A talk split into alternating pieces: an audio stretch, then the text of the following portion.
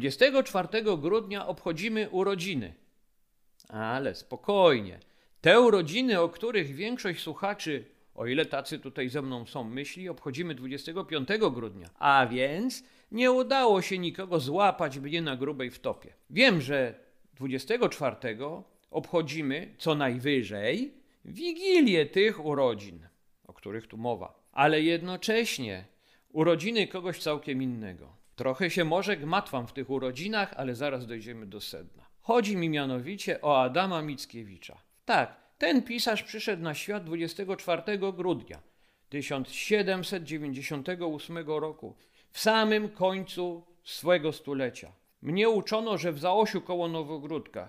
Dziś niekiedy czytam, że być może było to w samym Nowogródku. Zostawię to historykom, specjalistom.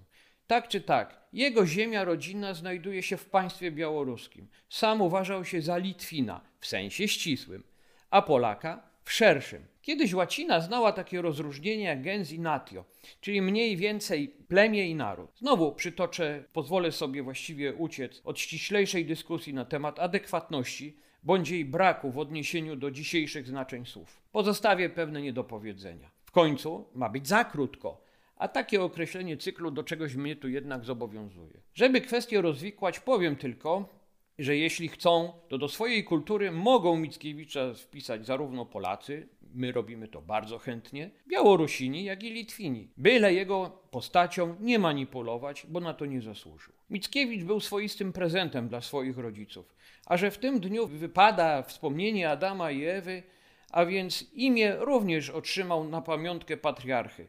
Nie bez kozery. No dobrze, powie ktoś, ale co z tego? Być może, że przy okazji Wigilii Adam Mickiewicz świętował swoje urodziny i imieniny.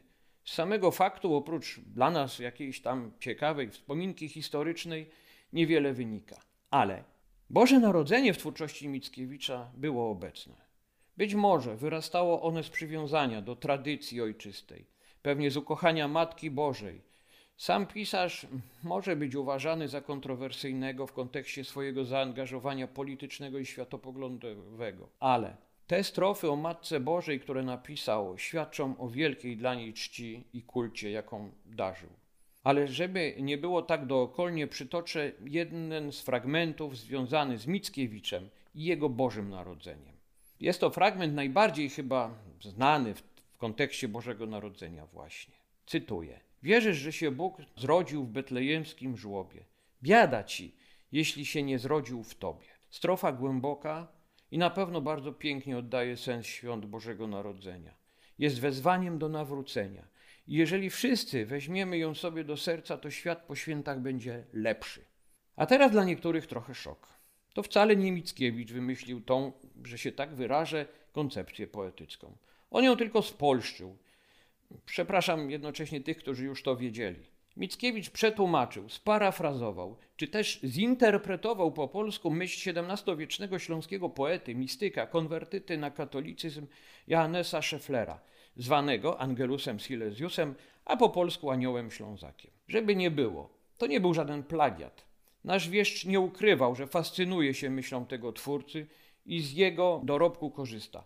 Podobnie jak innego Ślązaka, też z XVII wieku, Jakuba Boehme. Nawiasem mówiąc, miłośnikiem tego ostatniego jest również amerykański aktor o włoskich korzeniach Nicolas Cage. Od takie historia zatacza sobie niekiedy koła. Po co to mówię? Ano, żeby także przy wigilijnym stole pamiętać o tym, że kultura europejska jest ze sobą powiązana, mimo różnic czasów i obszarów, w których jej poszczególne dzieła powstawały.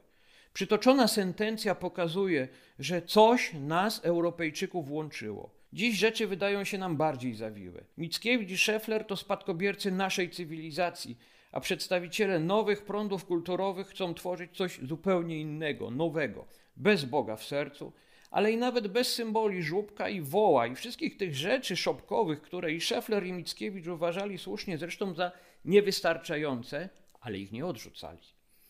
Boże Narodzenie inspirowało poetów, którzy tworzyli dzieła będące dziś symbolami. Zostańmy przy nich, nie dajmy się zwieść jakości i popkulturowej, tak zwanej magiczności świąt, które tak nachalnie nam się wciska. Życzę wszystkim wszystkiego najlepszego z okazji tego bożonarodzeniowego czasu. ale i wszystkiego najlepszego potem.